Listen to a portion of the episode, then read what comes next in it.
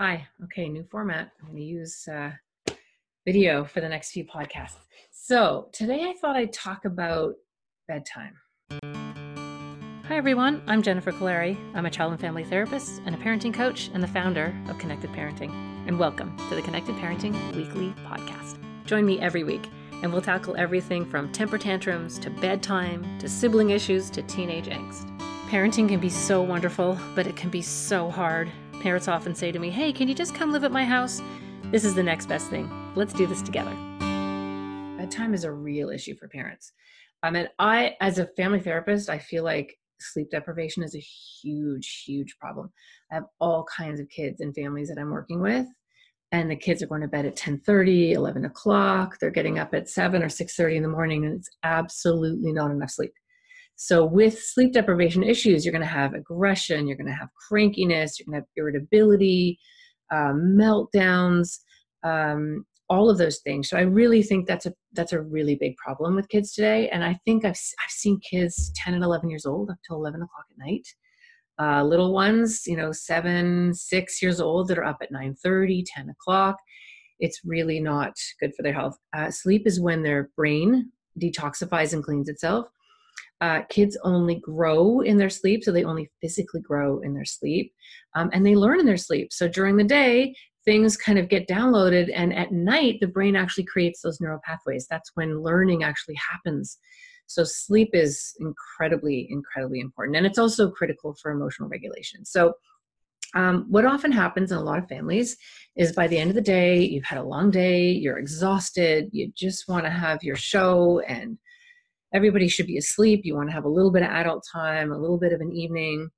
And often the kids are still up, or I'm scared, or they're running out of their room. Uh, Mommy, I need something. So, here are a few um, bedtime tips for you. Now, as always with connected parenting, before any strategies, uh, you've got to remember that you start with the calm technique, you start with the mirroring, and if you want a reminder, go back to some of the earlier podcasts or check out the book, or there's there's other uh, videos on connectedparenting.com. But that's when you really connect. I get it, and you're having so much fun. And who wants to go to bed? I wouldn't want to either if I was little. But you know what? I love you, and I love you enough for you to be mad at me. And I know it's really important that you need to go to bed. So we're going to have to go to bed now and give you a minute to think about it really make a good choice. I trust you. I believe you can do it. I'll come back in a minute and off to bed we go. And often that will help a lot. For the really sticky kind of gladiator kids, it's not going to work. You're going to have a, a bit of an issue. So here's a few things you can try. First, it's lovely to have some kind of ritual. Have a little bedtime candle. Have a little song. Go to a special cupboard and pull out the bedtime candle. And if you have a few kids, then each of them get a bedtime candle. It can be the kind that's flameless that you flick on. Um, and you have a song you sing a little song as you go upstairs and then you bring the candle in to brush your teeth and then you bring the candle in to get your jammies on. And then just before you blow out the candle you you know are thankful for the day. If you're religious you say a prayer. If you just want to uh, take a spiritual aspect you can just be thankful for all the things that happened that day and then you flick off the candle. So having um, a concrete uh, ritual can sometimes really help, and that's that's really good for younger kids, like under eight, probably, um, maybe nine, but probably under eight. Um, another thing that can really work is something that I call three wishes. So, and there's more of this in my book if you want more details. But uh, you say to your child, you get a bunch of sticky notes, put sticky notes up, and you've got, I need another drink of water, I need a back rub, close my closet door, I'm hungry, I have to go to the bathroom, whatever it is, and you write them all in sticky notes. And after you've done the bedtime routine, after you've done the candle, after you've you know laid down with them and read them a story or whatever your bedtime routine is, then they get to ask something. They get to pick three wishes. So they get to pick three of those sticky notes off the wall. Um, and those are things that you would be allowing. And a sticky note can't be going downstairs and watching TV. Like it has to be something that's kind of part of things. After they've used the three sticky notes, um, that's it. You're done. You don't you don't keep coming back. So at that point what can be really helpful is a strategy called thumbs up. So i kind of love this one. And this is really good for kids who are super anxious who just don't like being in their bed. And what you do is you say to your child you know what? I i mirror I get it. It's hard to fall asleep and your brain races and you think about all kinds of things or you get scared in your bed. So I'll tell you what, all you have to do is lie in your bed and your job is to fall asleep. You can do sleep, you can do this. And my job is to march outside your door. So you tell your child, we're not going to talk to each other, but I'm going to be checking. And every few minutes, I'm going to come in, I'm going to give you a thumb up. And I'm and I'm going to come in and I'm going to give you a thumbs up. And your child then gives you a thumbs up back. Um, you don't not a lot of talking no sort of engaging just just a thumbs up and what you do is you come back you say goodnight to them go away and literally 10 seconds later you come back and you give them a thumbs up. 20 seconds later you do it again.